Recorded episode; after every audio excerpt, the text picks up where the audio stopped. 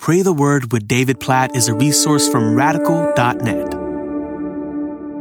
Esther chapter 2, verses 5 and 6. Now there was a Jew in Susa, the citadel, whose name was Mordecai, the son of Jair, son of Shimei, son of Kish, a Benjamite, who had been carried away from Jerusalem, among the captives carried away with Jeconiah, king of Judah, whom Nebuchadnezzar, king of Babylon, had carried away.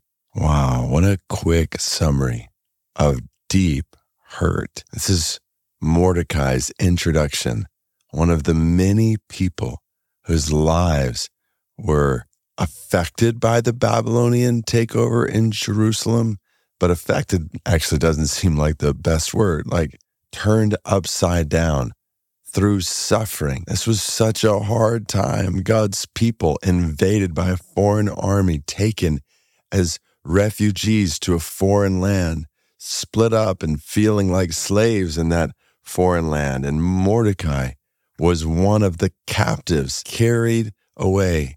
You can only imagine how hard, how challenging, how deep that suffering was, those days were. But now, here in the book of Esther, we're beginning to see how God was working even in that to bring Mordecai to this place where Mordecai is going to play a prominent role in the salvation of God's people, in the preservation of God's people, and ultimately the return of God's people to the promised land. But Mordecai didn't know any of that when he was walking through that suffering. And I just want to encourage you today, particularly if you are walking through hard days, or when you think about hard days in the past or in the future in your life, trust that God is working and not just working, but that God will not waste this suffering that you're walking through, tragedies that you face, that God is a redeemer, that God takes that which the adversary intends for evil and he turns it for good. God turns tragedies into triumphs.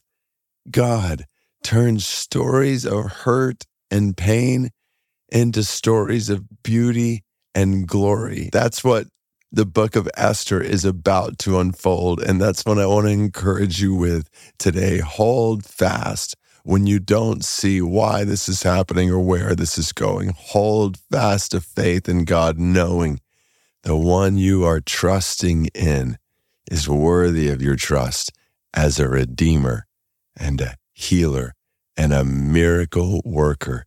And he is not only able, but he promises for all who trust in him to turn tragedies ultimately into triumphs, to turn hurt and pain into beauty and glory.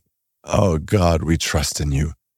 We trust in you we praise you for the gospel. We praise you, Jesus, that you are the epitome of this reality that in the darkest day in history, your death on a cross. Three days later, it was turned into the most miraculous event in all of history, your resurrection from the dead, that death is not the end of the story for you or for all who trust in you, that sorrow and pain and suffering are not, will not be the end of the story for all who trust in you.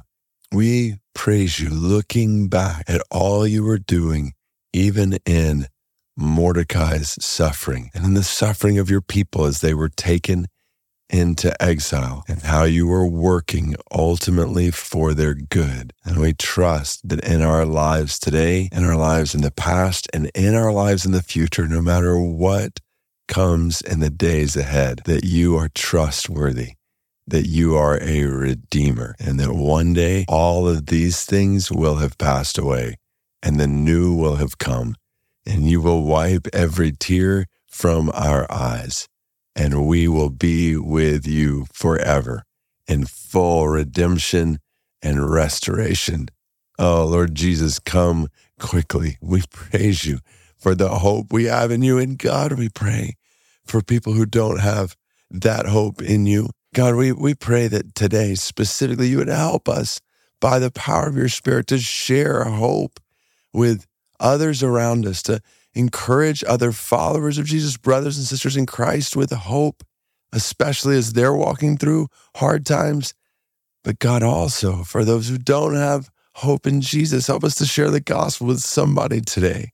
And God, we pray for the Mayo people of India, 300,000 of these men, women, and children who are followers of hundreds of millions of false gods in Hinduism. God, we pray that they would hear of the one true God, that they would hear of Jesus and the hope that's found in you, that they would trust in you. We pray for the spread of your salvation to the Mayo people of India. Oh God, bring about your redemption among them and all the nations, even as we trust in your redemption in our lives. In Jesus' name we pray, according to Esther 2 5 and 6.